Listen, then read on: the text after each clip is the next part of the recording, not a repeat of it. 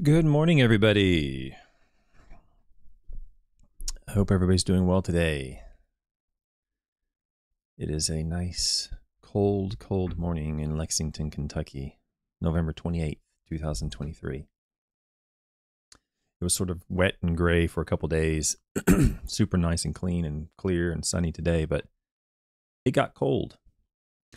So, um, you know, winter is here. I think it was 24, 25 this morning when I got up. Thanks for coming. It's an early day for us, nine o'clock. We'll see how it goes today. The um, usually I do this at 10 a.m. as you all know, and today I'm doing it at 9 a.m. We'll do a sort of an in, uh, uh, uh, informal experiment to see if more people show up at 9 a.m. than 10 a.m. I have an appointment at uh, this morning that I have to leave for, so I decided to do it at 9 a.m. today there's still already some people here. So Lush and Brady and Jeremy, Randy. Thank you all for coming. I appreciate it. I'm going to jump right into it today. Somebody about uh, four or five episodes ago, I don't even remember when, but there was a question. I don't even remember if it was on the channel. Maybe it was on Discord. I can't remember. But they asked about: Is there any? Are there any publications about thatch control for home lawns, or maybe it was aerification for home lawns. I don't really remember the exact question, but most of the stuff we've been going over, well, some of it has been for home lawns, but most of it has been for, well, a lot of it has been for golf or for sport turf or something like that.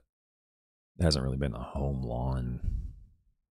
Well, I mean, there has been. So, I mean, this is just another home lawn paper. That's where I'm going with this. So, today I wanted to um, go over a paper that specifically maintained it as a home lawn. Yesterday's paper was the influence on thatch production on a newly seeded grass putting green, and I had mentioned that there'll be another follow up paper to that that had to do with the established putting green from Dr. McCarty and Matt Gregg. I'm going to go over that next week. So look forward to that. And then, um, yeah, so look forward to that. And th- th- for tomorrow night at nine, we'll have a guest author on that you'll definitely want to be here for. I certainly admire him, and to be frank, I'm I'm I'm shocked he he agreed to come on my show. I mean, someone like that you think of as, you know, much higher level than than me, and like, what does he want to do with my little pipsqueak show? But um, nevertheless, he's you know I'm glad he's coming on. So hope I don't screw it up. And then on Thursday morning at 10 a.m. we'll have another guest author talking about thatch. So that's this week, and then um, look forward to the established putting green bent grass next week. Jeremy says it's chilly, 22 degrees in Michigan. There's there's such an eclectic group here. We have people from all over the planet, and then we and within even within the United States. Like I would think the majority of people would be from where the majority of people are, like New York or Florida or California or something. But there's people from Ohio and Kentucky and Massachusetts and Michigan. It's a very very eclectic audience that that I have here. So welcome. Let's get into it. Today's article is entitled Thatch and Quality of Tifway Bermuda Grass Turf in Relation to Fertility and Cultivation. Now, this is a, obviously a warm season turf grass, and it's Bermuda grass as a home lawn, which might sound foreign to most people, but huge areas of the Midwest are Bermuda grass home lawns, like Oklahoma, northern Texas, southern Texas. There's a lot of Bermuda grass home lawns that um you know that this would relate to. But it is a warm season grass so we've, we've talked about a lot of cool season grass and um, today's a warm season grass. This was published in agronomy journal in 1987 by Carrow johnson and burns.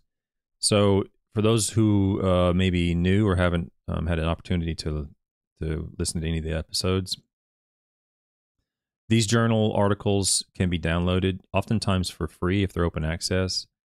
Um, agronomy Journal is not open access, but some articles in Agronomy Journal can be open access if the authors paid their the fee for that. I don't believe this one is, but you can go to agronomy.org or crops.org or soils.org. It all those are the tri societies, and it all directs you to the same place basically, and look up the abstract for free. And I encourage you to uh, to do that, um, not only just for this article, but you can also search their articles by topic or by author or by year or whatever and find articles that might be important for you. So if you're looking up chinch bug resistance or something, or somebody come across and said this is a product that'll, you know, alleviate soil compaction by shooting air into the soil. We'll get to that, I promise. You can go to those three trust societies, the websites there, crops.org, agronomy.org, and soils.org. And you can search for articles. Those are our top tier journals. And you might not be able to read the article and download the whole article, but you can certainly find the title and the authors and read the abstract. And if you're so inclined to really pursue the literature further, then you can become a member, which mine is up for renewal. I'm not going to show the, the paper because I might have some membership information on there I don't want out, but um, mine's up for renewal. So what I'll probably do um, sometime soon is I'll actually re-update my membership online on the show so you can actually follow me how I do it. And I'm going to do it differently than I have done in the past. Because I think I can do it and save myself some money because they've changed the the access to the articles to where now you have access to it says it says your membership now unlocks unlimited access to the ASA, CSSA, and the SSSA journals in our library, eliminating the need for separate purchases. I used to have to order like you have to get you have to pay whatever it was fifty dollars a year for crop science and fifty dollars a year for JEQ and so forth. And now, I guess you get them all. So I'll do that online sometime soon. I got to figure out how to do that without exposing my membership numbers and whatever confidential information. I don't know what it would be, but whatever is online that I need to ma- need to remain confidential on, I'll I'll do that so you guys can know how to do that. Anyway, let's get started. Thatch and quality of Tifway Bermuda grass turf in relation to fertility and cultivation. This is a, a really good article. I like this article. We're actually going to go over this article again in the future when we get to potassium because this has a lot of potassium information in there. And this is one of the few articles that shows an influence from the application of potassium. Um, so I'll end up going over this again in the future, but it'll be from a potassium perspective. And today it's from a thatch perspective. I'm just going to read a little bit about the introduction because I don't want to spend a whole lot of time on it. But um, high fertility levels are often necessary on recreational sites to promote rapid growth for recovery from traffic, blah, blah, blah um, but they result in thatch problems. You're to read. We're to find out in this article that oftentimes nitrogen applications are um, associated with increased thatch production, but uh, there's other articles that show that they're not. And if you remember a couple of episodes ago, I talked about thatch is not like nitrogen, where we kind of understand it. We understand nitrogen. You apply this rate on this turf at this time, and you should expect this. You apply too much, you should expect this. You apply too little, you should expect this. And for the most part, we're very very comfortable with those recommendations. But thatch management is not that way. We can't say you should top dress and you're going to see reduction in thatch by 50% and you should aerify and you're going to see a reduction by whatever percent. You may or you may not.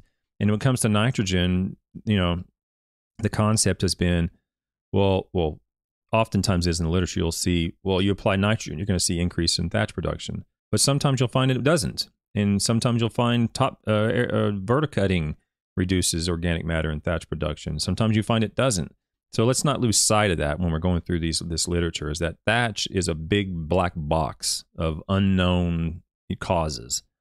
We kind of have a vague idea of what influences it, and a little bit of an idea of how to manage it, but it doesn't necessarily mean that you should eh, expect to see some outcome from our recommendations when it comes to thatch.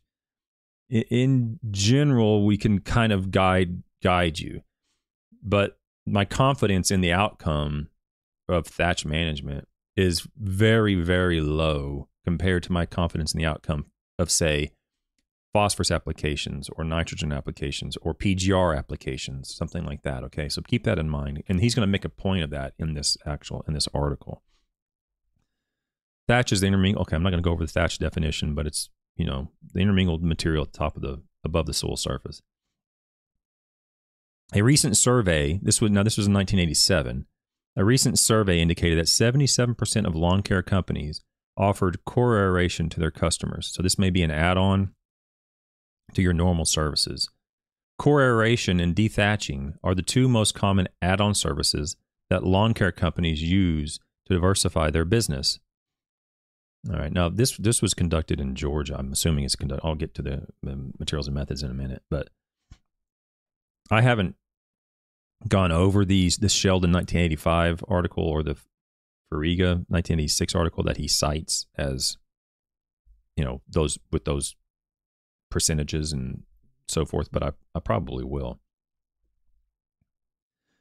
The Landry 1985 paper recently questioned the indiscriminate use of core aeration where compaction or thatch were not existing problems. In studies on zoysia Weston and Dunn 1985 and Dunn 1981 reported that core aeration and vertical mowing could decrease thatch by 8 to 25%, but reduced turf quality. Okay. So you're going to go in there and start tearing stuff up and removing the thatch. You're going to have an influence on the turf quality. Okay. Uh, our so he's talking about the paper. Our interest was in evaluating the use of secondary cultural practices on Tifway Bermuda grass, maintained under home lawn conditions in conjunction with nitrogen and potassium fertilization regimes. Of special interest were the effects of these practices on turf grass quality, and thatch accumulation under fertility regimes commonly encountered on home lawns. Since fertility rates on home lawns are often less than those on recreational turf, home lawns may be more susceptible to injurious influences of these mechanical practices and slower to recover. Okay? So he's going to look at what happens on home lawns because there's there's probably more there's less of an ability to recuperate from damage. Of course, one can argue there's less damage so they don't they don't need to have compared to sport turf. They don't need to have as much nitrogen. But that's that's the background. That's the justification for the work. Materials and methods. The study was initiated in the spring of 1982 on Tiff River grass at Griffin in the Piedmont region of Georgia. So here's the treatments. Treatments consisted of three rates each of nitrogen and potassium and nine secondary cultural practices. Nitrogen fertilizations were one pound. I'm sorry, I'm sorry, two pounds, four pounds, and six pounds per year, applied in four equal applications in the middle of April, 1st of June, middle of July, and the 1st of September. So he has two, four, and six pounds of nitrogen going out beginning in April throughout the summer and ending, and ending in the beginning of September. Remember, this is Bermuda grass.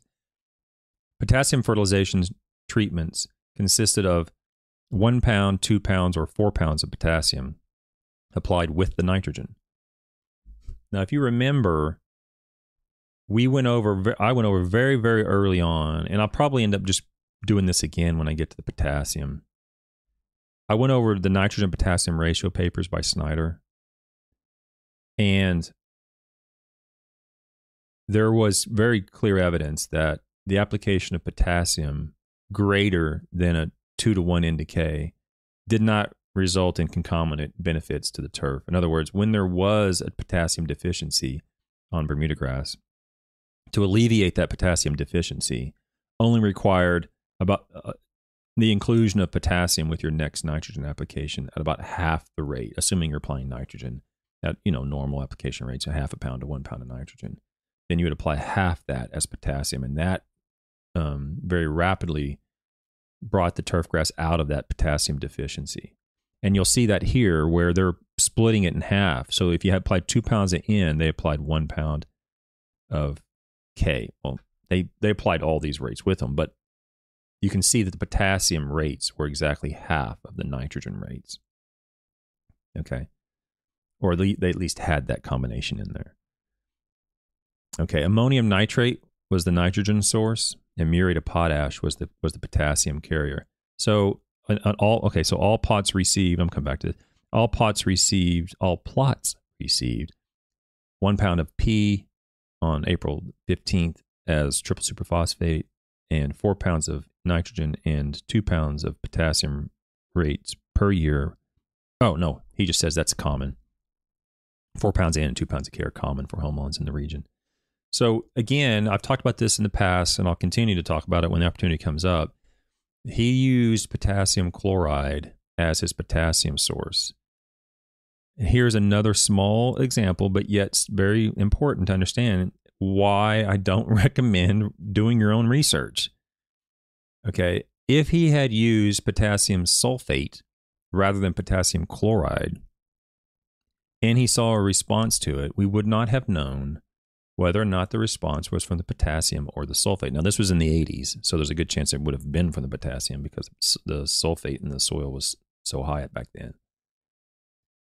But, you know, these researchers are not just, you know, goofballs walking around, you know, trying to, you know, do whatever. I mean, they know what they're doing.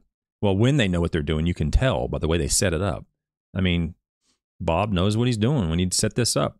He wants to know from potassium, not the chances of screwing things up by adding it with sulfate. Okay. And so that's very good. Again, if you don't know that and you go and, um, hang on a second, I got to reply to this. And you go and you um, put out potassium sulfate, like I've mentioned, and you see a response to it, you're very likely to be very convinced that the response was indeed from potassium, when in fact you you can't tell that. Um, hang on.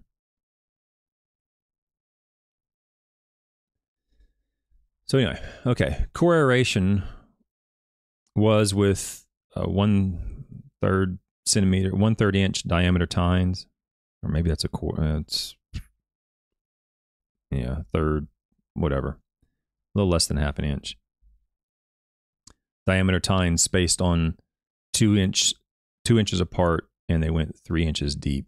Vertical mowing was done with solid tines. I'm sorry, solid blades spaced one inch apart and adjusted and adjusted to just above the soil surface. The debris was hand raked off the plot. So when they the core treatment, that's how they did it, and the vertical mowing treatment, that's how they did it. Sand with, with a particle size of this particle size and diameter was used for top dressing. So they did core aeration, verticutting, and top dressing. Whoops. The fine textured, poor structured soil used in this research study is typical for the Piedmont region. Except for routine maintenance operations, the site was not compacted. Thus, our growing conditions would be similar to many home lawns in the region, as contrasted to a recreational turf, where many of the mechanical treatments in the study would be routinely applied to reduce thatch or to alleviate compaction. So he's just saying it was maintained as a home lawn and they and it is very different than a sport turf um, setting. Turf shoot density was visually was visually estimated using a scale of one equals no live turf, seven is the minimal acceptable, and then ten was ideal. I found the paper um, that uh, I think it was Matt from the Grass Factor asked me a couple no, a little while ago on the on the channel about um, having an objective measurement of turf quality or how is it done. And I found the paper that um, discusses that. And then I also found a more detailed explanation on, a, on an association's website that is very well established and very well used. And I'll probably go through that here sometime soon. It's not really a full blown article per se, but um, I'll explain in more detail uh, how turf quality ratings are typically conducted and what criteria are included. But one of those criteria is turf density, and they just explained turf density. That one of the other criteria is, turf color. Color ratings in this study were made by visual observations of the scale of one, no green turf, seven equals acceptable color, and 10 equals dark green color. So quality is a is a the overall metric often used in this paper. They broke that out and used two of the criteria in quality, which is density and color. The remaining thatch soil material. Okay, so he's talking about thatch, talking about how he measured thatch. They took some cores, and then the remaining thatch soil material was dried, dried, and then they did through weight loss on, com, on ignition. Each sample was then combusted at 600 degrees Celsius. And we talked about the differences in measuring thatch and the in the variation in those measurements. And he's going to talk about that in this paper too. But they did it by weight loss on ignition. Available soil potassium was determined by Mehlich 1 with the soil test values of 0 to 50 being low, 51 to 100 being medium, and 101 to 175 being high.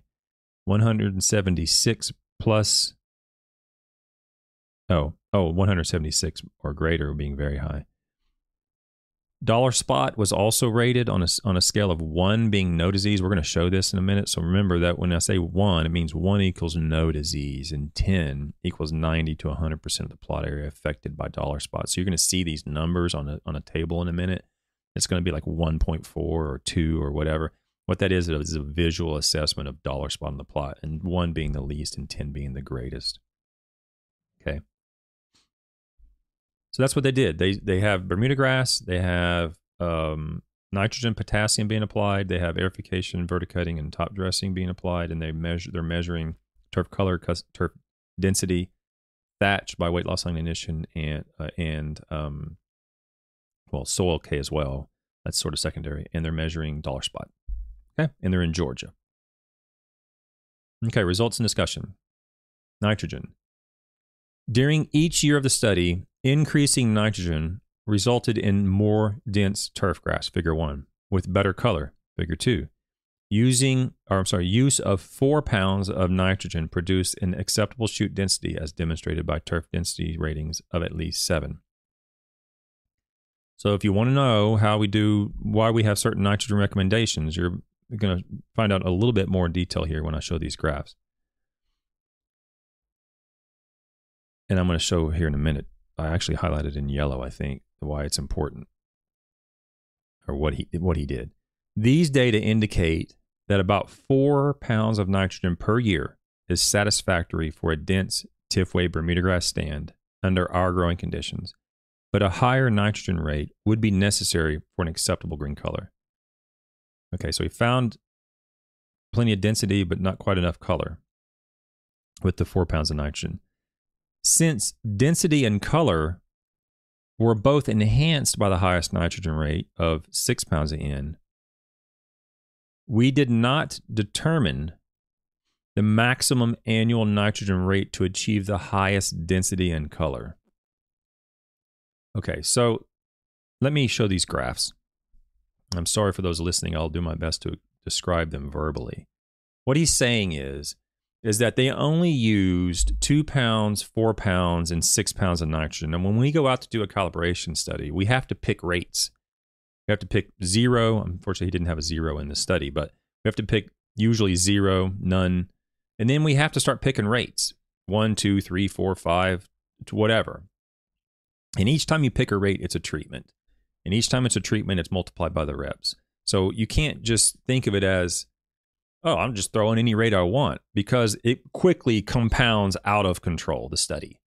So you have to pick some range, and you're hoping that the range you pick contains the lowest possible value that where where you definitely won't see any effect or you'll see a deleterious problem or problem you know problem with the turf and then you're hoping you'll pick a rate so high that the turf grass will have already reached its maximum and then you can back it down to whatever rate you want because you have the entire scale. But in this study, the six pounds of nitrogen per year did not result in the maximum density or the maximum color. So if you look here on the graph, so I'm looking at a graph of three, one graph with three panels. 1983 is one panel, 1984, 1985 are the other panels. And it goes from May, June, July, August, and September. And it's a line graph. They're all line graphs. And on the y axis on this um, graph is turf density and it goes from the turf density at the bottom of the scale is 5.5 and the top of the scale is 10 remember 7 was the minimum acceptable limit. So this is the i'm drawing a line here across 7 and so we can see the 2 pounds of nitrogen per year on bermuda grass really never reached the acceptable limit of density. There was one here in august of 1983 Oh no, over here in 1985 they did. Okay, so 1983, 1984 didn't really receive the density, but in 1985 the density from the two pound application was acceptable in the in the eights and eights and a halves. Okay, from the from the two pounds of nitrogen. When we go up to four pounds of nitrogen, the four pound nitrogen started off in May of 1983 unacceptable, but after that, the four pounds of nitrogen resulted in acceptable density every year. And the six pounds was acceptable above seven every month of every year. But he didn't reach 10. So up here, none of the densities ever reached 10. We're talking nine, nine and a half. Okay, throughout the years. I guess the lowest was seven and a half. But it never reached its maximum density potential. So what he's saying in that previous sentence is we don't know what the maximum would be because we didn't reach the maximum using the rates we, you, the highest rate we used. That was 1970s, 80s, 90s, and even early part of 2000s. That's kind of the way their thought process was because we were, I don't know why they did it, but the, the thought process, I think, is because they're somewhat still in the ag mentality. We're trying to maximize yields. But in today's world, today's turfgrass industry, oftentimes we're not looking at maximizing turf density because that's that comes with an association to increased yields, increased clipping volumes that are sometimes not desired. So instead, what we're looking for is a, a minimum acceptable limit. So if it's acceptable or is it not? Ultimately, well, that's what it comes down to. Is the turf acceptable or is it not acceptable? And if it is acceptable, then you're good. And if it's not acceptable, then we can start fidgeting with the dials, the nitrogen dials and potassium, you know, all these things. In this case, six pounds was acceptable the entire time. Four pounds was acceptable the entire time except for one month at the very beginning of the study.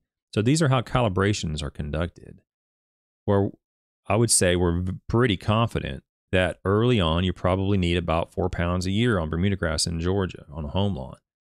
But as the years go by, you can see this two pound was acceptable in the density range and density area for the entire year of 1985, but it wasn't early on. Okay, so uh, these are how recommendations are generated, really. Okay, very, very common to see these things. Let's look at the color. When we look at the color, the, again, the color um, minimum was seven. I'm going to draw a line across there at seven. And you can see the color was not acceptable from the two pounds of nitrogen in the first year or the second, 1983 or 1984. And it was marginally acceptable in 1985. It probably was right at the line in 1985 whereas the four pounds and six pounds, similar to the density, were acceptable for pretty much the entire time. Okay, except for maybe early on when the turf's coming out of dormancy in May. Okay, so we have a four pound rate and we have a two pound rate. I'm sorry, we have a four pound rate and a six pound rate that are pretty much acceptable in density and color for a long period of time and the two pound rate was not acceptable at all for the first two years, but it was was probably acceptable after that, 1985. Okay. I wanted to point that out because a lot of these things go unpublished, or we do calibration studies and we, we do recommendations based on the calibrations. Sometimes we don't publish them. We're just doing them for internal usage at universities. And in this case, he published this is a calibration study. He published it, and it's uh, good to see that.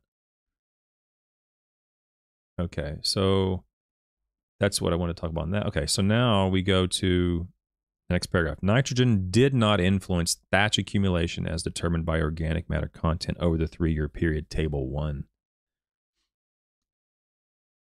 So I'm going to read this and then come back to table one because I highlighted it in yellow for a reason. He's going to talk about all this other stuff from other people, and it's important because it contextualizes the the the model, if you will, of turfgrass thatch. The relationship of nitrogen to thatch accumulation has been controversial.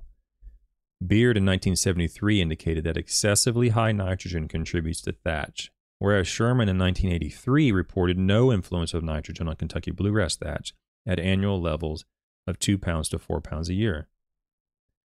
On Meyer-Zoysia, Dunn in 1981 noted no influence of nitrogen on thatch at, in, at annual nitrogen rates of 4.5 pounds to seven pounds, I think that is, of, of nitrogen per year. In a later study on the same grass, increasing nitrogen from zero to two pounds of nitrogen substantially increased thatch, but there was no further increase between two pounds and four pounds. Okay, based on these studies, it appears that applying nitrogen to a nitrogen deficient turf could cause some increase in thatch. And at very high levels nitrogen levels, thatch may also be enhanced. However, within the normal use rates of this study, there was no relationship between nitrogen fertilization and thatch accumulation on Tifway Bermuda grass. So what he's saying to sum that up, and I'm going to come back to this in a minute. What what um what Dr. Carrow is saying is is that when there's no nitrogen at all, and the turf grass is um, suffering from nitrogen deficiency, and you apply some nitrogen, there may be some increase in thatch. Of course, there's going to be some increase in turf grass tissue. There's going to be an increase in thatch when the nitrogen is deprived of nitrogen so much that there's no growth, essentially. On, and that's on the low end. On the high end, when the turf grass is fine and you're pushing it so heavy, you're putting six pounds, eight pounds, 10 pounds a year out there, you will also see a relationship between applying that much nitrogen and an increase in thatch production. Okay, that's been fairly consistent in the literature. But in the middle zone, where we're not dealing with completely deficient nitrogen turf grass or superfluous amounts of nitrogen being applied, where it's just you're pushing it so hard, you're not dealing with the, the extremes, you're dealing with the middle zone where normal applications of nitrogen, say one to four pounds of nitrogen, something around that per year, depending on where you're at in the turf grass and so forth. But when you're in that range, you don't really see a lot of influence of nitrogen on thatch production.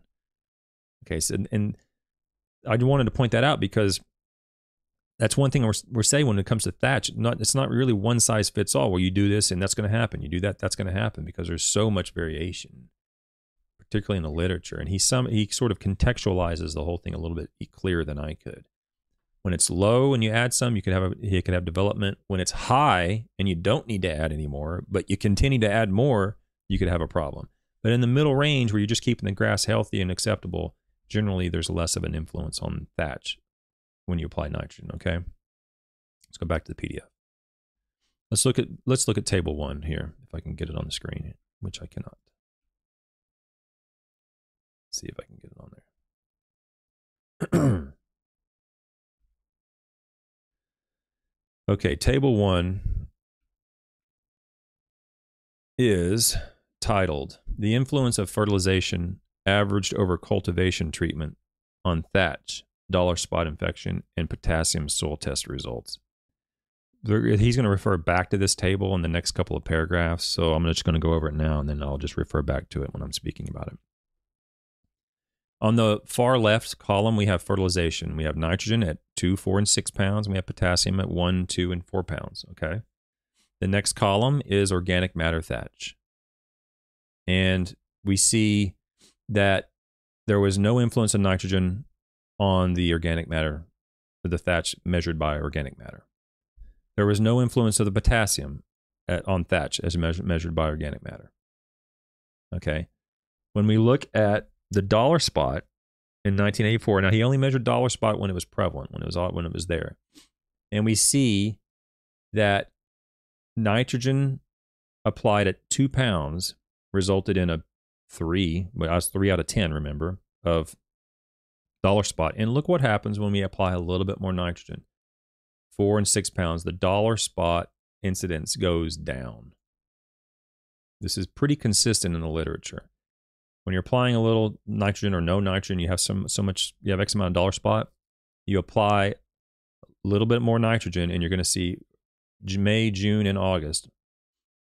All of these dollar spot incidences are going to go down as the nitrogen application rate goes up. Okay. So there's an advantage to applying a little bit more nitrogen. Of course, there's a disadvantage as well, but that's one advantage when it comes to dollar spot. But look what happens with the potassium. We're going to go back to this uh, in the future. Okay. Excuse me. Um, there is slight, very slight. I don't know if it's agronomically significant, but there is a statistical significance of the increase in dollar spot resulting from the increase in potassium in May. So when you applied one pound of potassium, you see 1.4 on the rating scale of dollar spot. When you applied four pounds, you, it, it goes up to 1.8. So we can argue whether that's agronomically um, significant. But there is clearly an association, a clearly a, a significant, you know, influence from applying more potassium and you're increasing the dollar spot.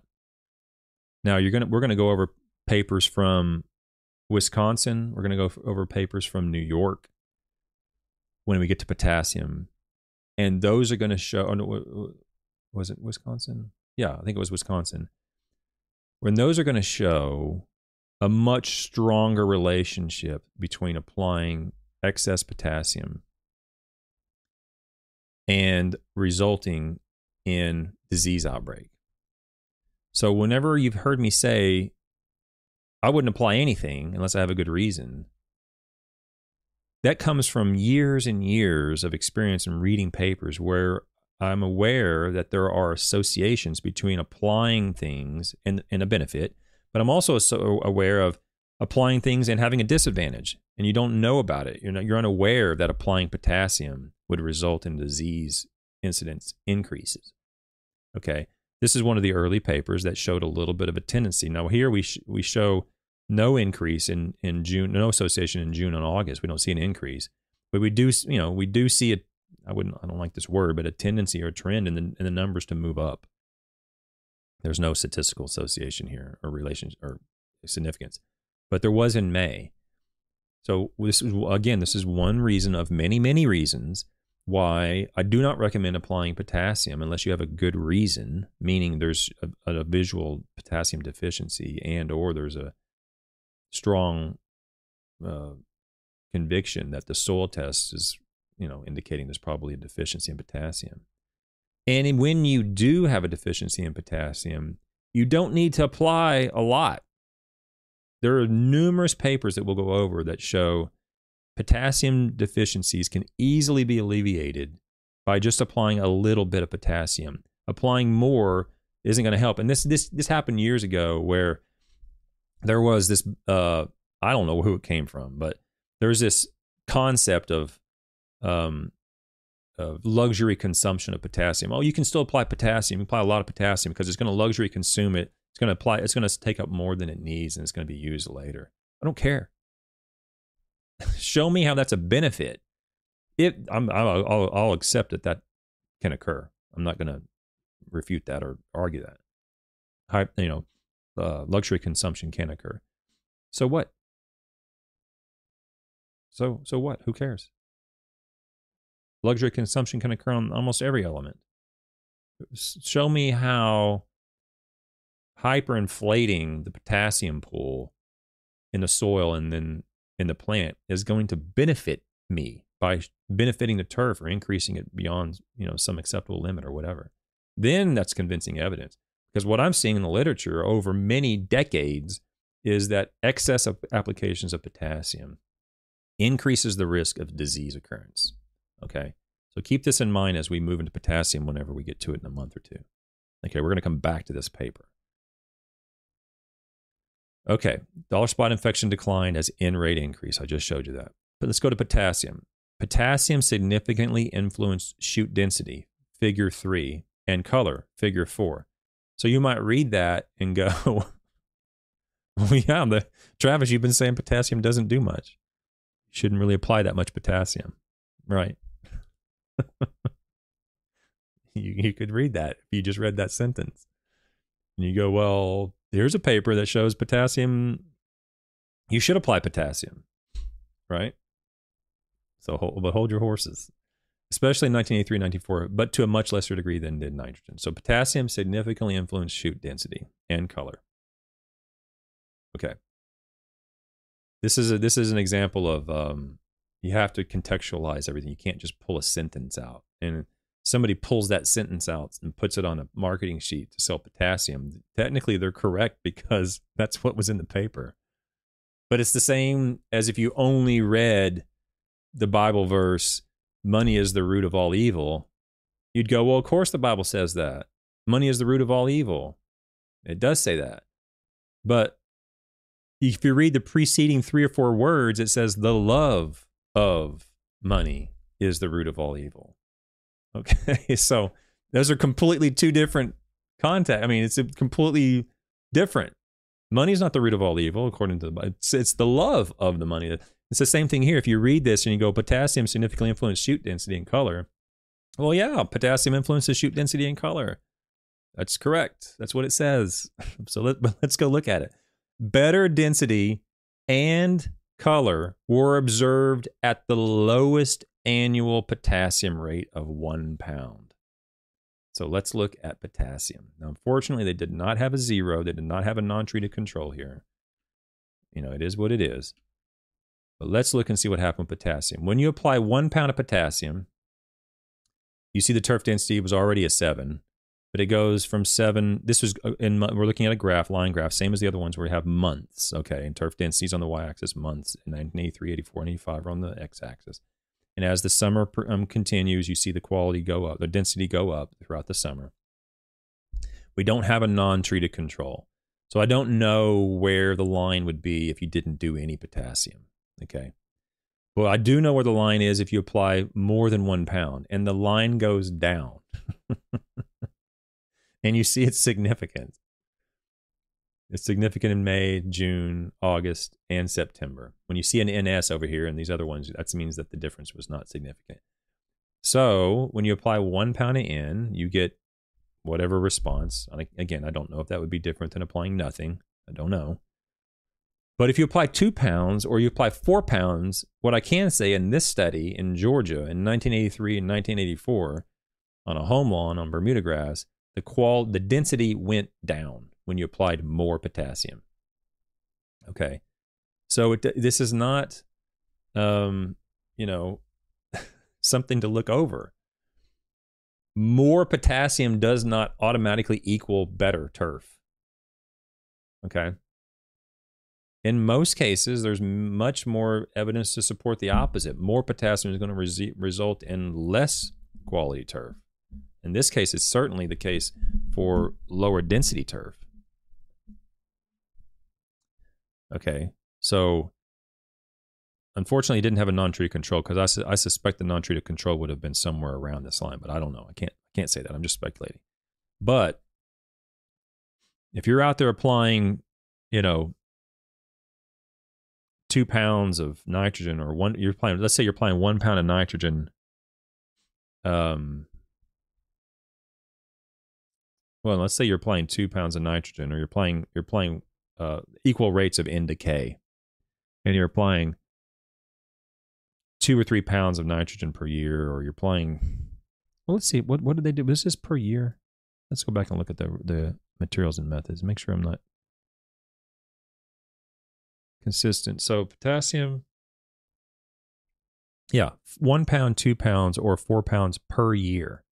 So if you go out and you go you go out and you apply one pound of nitrogen with one pound of K in May, and you go and you apply one pound of nitrogen with one pound of K in July, and you end up applying four pounds of K for the year on Bermuda grass lawns in Georgia, what this is saying is you you you're going to result likely, at least the, under the conditions of this study, you're going to result likely result in reduced quality, reduced density than if you just applied one pound of K.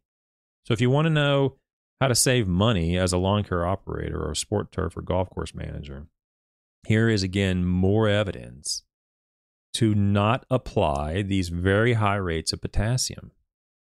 It's not resulting in any concomitant benefit to you. All right. And this is going to be a very consistent result in the literature. we're going to, I'll show it as long as you want to. I'll sit and talk about potassium for years thatch is, an, is another issue. But for um for potassium or nitrogen, you know, I'll talk about this till I'm blue in the face. Stop applying so much potassium. You probably don't need much at all. And applying more is not only probably not going to help, in some cases, it's actually going to cause more problems. Let's look what happened with the color. And you'll see the same situation where the color, now we're looking at the next figure, turf color from 2 to 10, minimum is 7, right? And you see one pound of potassium per year resulting in acceptable turf grass quality, or I'm sorry, turf grass color. And these, you know, two pounds and four pounds of potassium are not helping. In this case, it's actually reducing again the color. It's resulting in a reduction in color, these higher rates of potassium. Okay. So this is a thatch themed paper. We're going to get to that in a, you know, we already actually got that briefly, but you know, I wanted to go over this because it has so much good information on potassium in here as well. Got to apply potassium. You got to apply, a, you know, 13, 13, 13. My grandfather played 13, 13, 13, I think, every year of his life on his lawn. I don't even know how many pounds of phosphorus potassium he wasted because he wanted to go out there that 13 13 13 that's that's antiquated thinking and it is it is in many many cases inconsistent with the body of evidence okay you're you of course you're going to see a good response. Yes the nitrogen's there. You're going to see a good turf response. That's not what's in question. What's in question is do you really need the phosphorus and potassium? It, eh, probably not. I can't say that unless I know more information about your situation. But you probably don't need near that much potassium.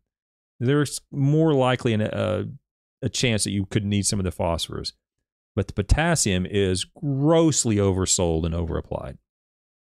I've said this before on many, many occasions. I have never personally seen a turfgrass response to applied potassium in my career, ever. Uh, i know it exists. Here's a negative response right here. I went over the N and K paper from Snyder. He showed a positive response. We're going to show some other papers that show a positive response, but I've never actually personally seen it, despite my best efforts to to induce a potassium deficiency and then see a response. I've never seen it. So doesn't mean you won't, but consider that if you're looking to um, fine tune your fertility program when you're moving into purchasing for the next season if you're if you have any amount of potassium in your blend, ask yourself, why is that in there? And if you don't have a good reason, then consider consider, you know, either lowering it or omitting it or getting a hold of me and we'll talk about it. You know, it's a good opportunity if you if you are in the world of turf grass and you want some help. I do still provide that consulting services. If you go to calendly.com slash Travis Shaddox, you can see my calendar and sign up for that. And we can talk one on one if you want to. All right, let's get to thatch accumulation, accumulation with potassium. Thatch accumulation was not influenced by potassium fertilization. Real simple. In this case, you probably want that.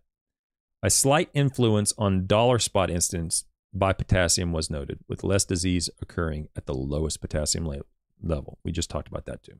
Okay? In the table above. From these divergent results on Bermuda grass, it is obvious that the potassium influence on dollar spot is not well defined. So he talks about the jury in um, the Juska and Murray in 1974 found just the opposite result with greater dollar spot at the lowest level. And Horn in 1969 applied the same total quantity of potassium in a single sprit, single spring versus four equal applications and the relationship between potassium rate and dollar spot was reversed. So we'll see again literature where we see you know more potassium, less potassium, and in, even today we will see excessive amount of potassium result in disease, greater disease occurrence for specific diseases like microdochium. And we'll see low end, the low end of potassium resulting in increased disease occurrence with a different disease, with with like say anthracnose on poa putting greens or something like that where we'll see disease occurrence is high at the extreme high or extreme low application rates of potassium. And I don't know exactly why that is, but I just I'm, I'm I think it might have something to do with the hormones that are generated at low and high amounts of potassium, but I don't I don't know I don't know enough about that. You get a physiologist and a pathologist on here and discuss it. But there's hormones in the plant called things like putrescine and that tend to elevate at very low and very high levels of potassium. But I don't know if that's because it's decaying, the, the tissue is decaying, or if that's causing the tissue to decay. I don't know. But regardless, there's clearly more information today than there was back then And he's saying there's some conflict, conflicting information in the literature where l- sometimes the low causes more disease, sometimes the high causes or results in more disease. And what we're seeing today is yes, we're seeing that exact same thing still occur today, but it's usually specific to the turf and the disease itself. Okay, so the medium zone of potassium, sort of the happy Goldilocks zone, there's there's very little information in the literature where it shows that those rates and those soil test potassium levels are associated with disease occurrence. It's usually when it's very very low or it's very very high. At the end of the study, potassium soil test levels were influenced by nitrogen treatments, with soil K declining with increased N rates. So the more nitrogen you put on, the, the less soil potassium was extracted. Since the turf grass grew more rapidly at the high N rates, more clippings were removed from these plots, thereby removing more K. So I highlighted that because Uh, this was in the 80s, where you know back then we very rarely let tissue the clippings stay on the grass. We removed them back then. And today we don't do that. And here's one example as to why we don't do that is because we're depleting, we're harvesting basically the potassium out of the soil and other nutrients out of the soil. That we, when we take the clippings off, we take those nutrients off. And today we're very aware that we, you know, the, the problems with that. And generally, we don't do that anymore. Okay, let's look at core aeration. When the cores were removed, core aeration decreased shoot density from August of the first year until August of the second year. Regardless of whether coring was conducted once March or twice March and June per year, was, that's what happened. Evidently, the injurious effect of coring was not offset by any beneficial improvements that would enhance shoot growth he's going to use that as an as an as a means to defend a position later on. Okay. In other words, when he cored it, there was intended to be a benefit. He didn't see a benefit, and the damage still existed. So the damage, the damage that occurred um, with the intent of enhancing turf later on, we didn't see that happen in this study for core aeration. Core aeration twice per year with the cores returned significantly decreased turf shoot density in the fall of 1983. However, when this operation was confined to once per year, shoot density was the same as that of the control in 1983 and better at times in 1984 and 1985. By aerating early and filling the holes with the soil from the cores, the Bermuda grass could quickly fill any voids from the core operation. Also, the soil as the top dressing may have been beneficial in covering stolons for better growth. So, in other words, re- return the cores, don't remove them. That was the benefit. That was that's where you saw a benefit. When they didn't remove them, I'm sorry, when they did remove them was when there was a long long term sort of problem or longer term problem. Okay. Then here you see the coring. This is the same sort of graphs. The control where we did nothing, and then he did coring on March 1 or June or March and June. And you can see that the reduction in density existed every year, basically, except for the third year, 1985, I guess is what he said in the paper. But but rarely did we see a what is? This is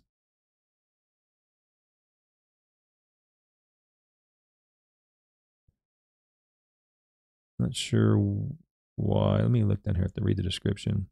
The influence of cultivation practice on shoot density of TIF LSD. Oh, at that particular date.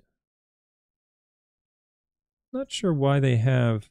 Um, um, I don't know. I don't know if about this graph. I should have looked into this more. Oh, I, oh, I see. These were where cores were removed. When the cores were removed, we saw a reduction in the the density. When the cores were returned, we saw less of an influence of the coring. So, in other words, return the cores. When you did when he did dethatching, which was the vertical mowing, when you did nothing, you saw the, the quality of the density um, be quite high. When you dethatched it in March, in March and June, that's when we saw a reduction in the density in May, June, and July, basically the whole year. And it wasn't until the 1985, the third year, where uh, vertical mowing did not have an influence on density. So vertical mowing reduced the density, resulted in a reduction in density you didn't see a benefit in terms of increased growth following the, the vertical mowing that you would hope you would see. You would hope you'd see greater quality turf, greater dense turf, and so forth following um, whatever method you did to remove the thatch. And they didn't see that the first two years. The third year, they finally saw some. And then here's the top dressing. the top dressing, we saw uh, March 1 and March and June 1, you saw the double top dressing have a reduction in the density in the first year. In the second two years, you didn't see a whole lot going on when it comes to top dressing. So we did not see an increase in density in the second year. We did not see a decrease in density for the most part. It was the same as doing nothing. We're going to get here to the end here real quick. Core aeration with cores returned is often suggested as a means of thatch control. When the soil intermingles with the thatch, a better environment of micro, microorganism activity on the thatch should be produced. Thatch data obtained near the end of the study revealed very little influence on thatch from core aeration. Table 3. So you can see that in table 3, the thatch and dollars, this is, oops, let me back this. I always do that in table three, it has the thatch dollar spot infection and potassium soil test results as influenced by cultivation practice on turf receiving the four pounds and two pounds of, uh, per year of nitrogen and potassium, respectively. And what he's saying here is that in table three, thatch data obtained near the end of the study revealed very little influence on thatch from core aeration. And so what he's talking about here is this column right here, organic matter thatch. And there wasn't, here's the control, which is a B on the thing on the whatever on the statistical significance. And the correlation is the same for these three. The only one that showed a difference was um, the core number one which was just the one application or the one coring and the cores were removed where you saw a reduction in the organic matter from the thatch oh i'm sorry you saw an increase oh i'm sorry i said that backwards you saw an increase. So if you if you removed it, then you actually saw an increase in the organic matter thatch. That's that's bizarre. But you didn't see these are B's, B's, and B's. So you didn't see anything happen from coring when it comes to the thatch in this study, as measured by organic matter. The only thing that did show a response was the dethatching, the vertical slicing, vertical mowing twice a year showed a reduction, and the top dressing showed a reduction in the percent organic matter of the thatch. so here we're going to talk about. He's going to discuss about the differences in measuring thatch here. One difficulty in comparing thatch accumulation results from various research studies is the matter of the measurement technique. Many researchers have used thatch thickness method, while others have used organic matter by combustion method. Whenever treatments mix sand or soil into the thatch to form a mat, thickness determinations are very difficult to make. In this paper, all comparisons between our results and those of others were on a percent basis based on thatch thickness of the control or organic matter content of the control to assist in meaningful comparisons. So, what he's saying is you're trying to compare apples to oranges if you're going from one paper to another paper and they're measured thatch differently. Okay and I, and I've shown many in many times before that the measurement by depth is generally more consistent and more meaningful as opposed to organic matter by combustion or compression or anything like that. In this case, he's making the case where okay, we did it by weight loss on ignition, but we're we're comparing it apples to apples. We're trying our best to do that. Okay. Anyway, one way or the other, the, the core aeration didn't do anything really. They, they didn't reduce organic matter thatch that's as measured by organic matter. Okay.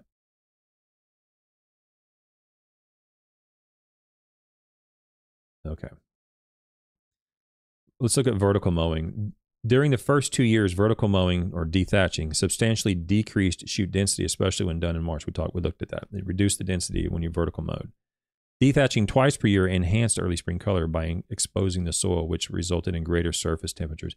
He measured that I'm not a real big um, believer that exposing the soil to sunlight is going to provide any meaningful increase in temperature. I know they measured that and they show a little bit of that in here.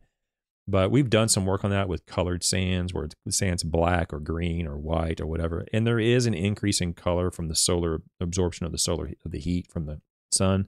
There is an increase, but it's usually for the first hour or two of after application of the first day and as soon as the turf grass um, canopy covers the grass, usually in a day or two, there's no benefit. And so we've done that. We never published that work. We need to publish that. Um, but the benefit of this increase in heat from the exposure to sun, I, I think is is not well established. Okay. I, I would say that any benefit is going to be very short, and and it's going to be it's going to fade away in no more than a day or two, as long as the turf is actively growing. That's for another time. When turf was vertical mowed only once per year, no influence on thatch accumulation was noted. At twice per year, an 8% reduction in thatch was observed compared to that of the control. And that's what I just said top dressing. So, top dressing and de- I'm sorry, dethatching. We saw a reduction in dethatching, um, re- reduction in thatch when we dethatched the lawn twice a year. So, dethatch the lawn. I just talked about that. That, you know, the, the gentleman up in Northwest Florida, he comes in there and rips it all out basically with a vertical mower eh, or a vertical, not a mower, but I think it's a vertical rake. And he rips all that tissue out. And um, that that's fairly consistent method of getting it removed. All right. Our data in conjunction with this. So here, here comes the important stuff of the conclusions and kind of summing this thing up.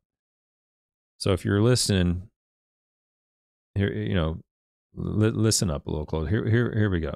In our data, in conjunction with the findings of others, indicate that dethatching under home lawn maintenance regimes can reduce thatch, but it can also injure turf. The net results may be a reduced turf quality. Thus, dethatching should only be done where an excessive thatch problem already exists and not as a routine maintenance operation. The next several sentences are critical here, or paragraphs. Lawn care companies are increasingly offering add on services such as vertical mowing and core aerifying to their customers. While these practices are very beneficial on high maintenance recreational sites, the same positive results may not appear on lower maintenance, minimally trafficked home lawns unless a definite problem such as excess thatch or soil compaction is present. We did not see much of a benefit from this, from these, uh, certainly in the first two years. Saw benefit from from top dressing and from dethatching a little bit at the end of the third year, right? But not in the first couple of years. So, so as a routine maintenance, what he's saying is if there's not a problem, going in and trying to provide a treatment to cure a problem that does not exist is not a best management practice. That's what he's saying. He's going to continue to press that home here in the next couple of paragraphs. On recreational turf grasses, top dressing each year can be a very effective means of controlling thatch. It has not been used on home lawns because of limited availability of equipment and top dressing mix. In late summer and fall of 1983, top dressing twice per year reduced shoot density. Apparently, covering the stolons caused some loss of stand. In early spring 1984, a decline in turf density was again observed. Top dressing once per year did not reduce shoot density except on one date and by 1985, these plots were exhibiting a trend towards better density than the control. Both top dressing treatments significantly improved turf color in the spring intended to enhance fall color. Okay, of the cultivation treatments, top dressing was the most effective in reducing thatch accumulation. Compared to the control, which was no cultivation, top dressing decreased thatch by 44 and 62% for the one and two application of top dressing, respectively. Okay.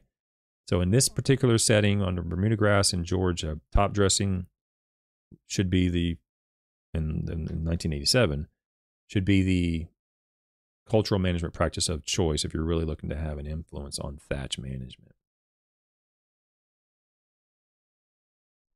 Vertical cutting would be the second one. The lowest soil test levels for potassium appeared for the top dressing plots, table 3, but the response was not great. Probably the continual application of new soil simply diluted the potassium and caused slightly lower soil test values. I'm mentioning that because there's a author we've had on here that found the exact opposite, and I want to explain that. We're going to explain this further when we get to potassium. What he's saying, what the authors here are saying, is that on table three, the top dressing resulted in a reduction two times a year. So we're looking at top dressing, we're looking at potassium soil test. The top dressing resulted in a reduction of potassium. Okay. There's another author who published a paper that showed an increase in potassium from top dressing. And we're going to talk about it. And probably, hopefully, I can have him back on. He can explain that in his own words why that's the case. In this case, he's saying that potassium, or this author is saying that potassium in the soil decreased as a result of top dressing. But he's saying that's probably a dilution effect. He's diluting the potassium down by applying top dressing that had low potassium in it. We don't know because we don't know what the potassium was in the top dressing. But in the case of the other author where we saw an increase, he went out and measured the potassium in the top dressing material and found that it contained potassium bearing minerals. So, depending on what material you're top dressing with, it may actually increase the potassium in the soil, just the top dressing alone. And you don't have to go out and buy any potassium because it's those potassium bearing minerals that are mineralizing potassium over time. So you have to be aware of what type of material you're using to top dress if you're choosing to top dress, because in this case, it might result in a reduction if there's no potassium and you're diluting it down. And in other cases, it might result, in an increase. We need to be aware of that um, if you're top dressing. Okay. Dollar spot ratings illustrated that several of the cultivation treatments enhanced dollar spot. Okay. The twice annual coring and dethatching applications may have caused more severe infection by weakening the turf. So those coring and dethatching methods, which didn't really have an influence on the like the coring, didn't have an influence on the thatch, did have an influence on disease on the on the on table table one here. If I can get to it without this thing blinks around all the time on me. Table one here is that we see the um, dollar spot incidents. Oh wait, that's not that. That's uh, where's it at? Where, where was he referring to?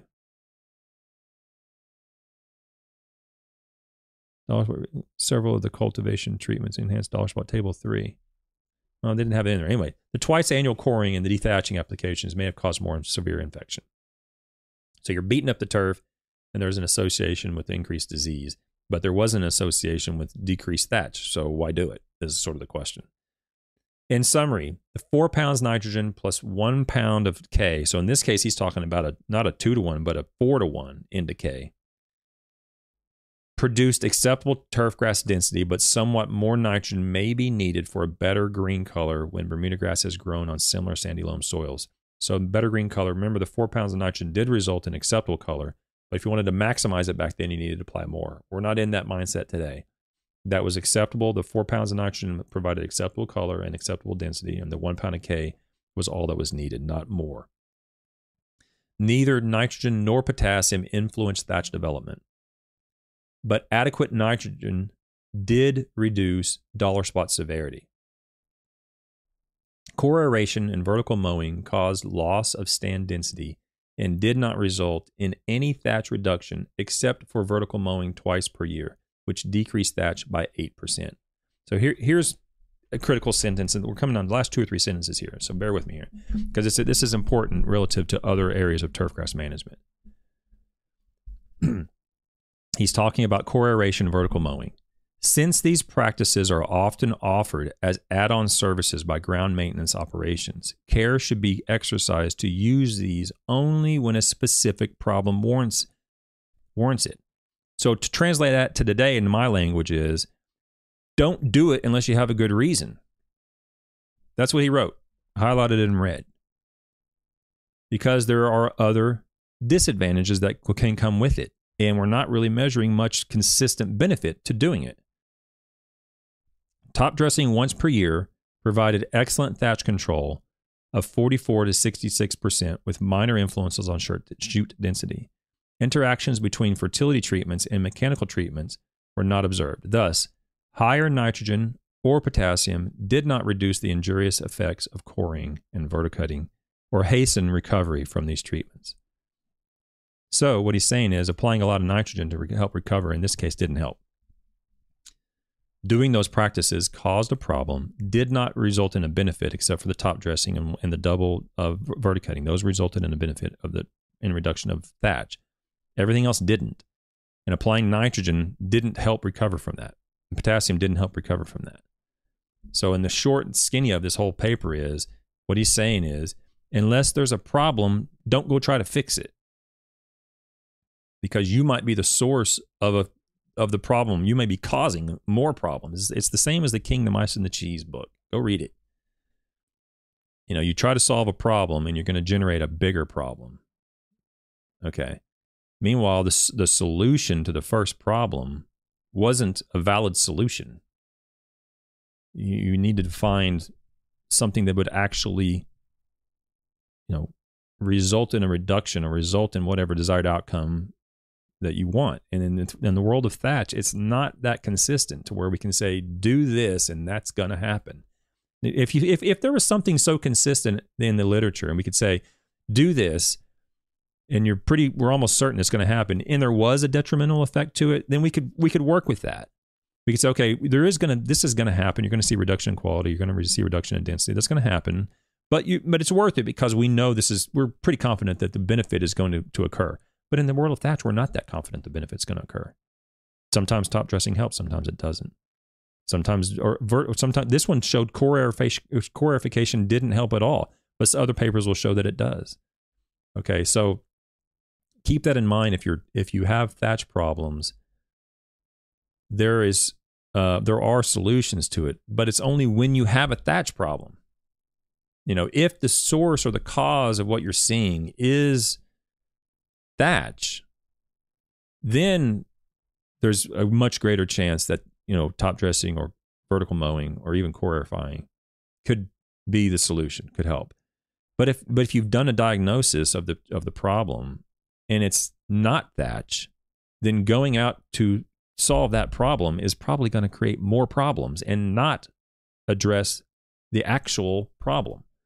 Okay, so I like this sentence. When I'll, I'll, read it again. Since these practices are often offered at add-on services by ground maintenance operations, care should be exercised to use these only when a specific problem warrants it. And the same could be said for all the nutrients. Only apply potassium when when you have a good reason. only apply phosphorus when you have a good reason. Only apply iron when you have a good reason. Right?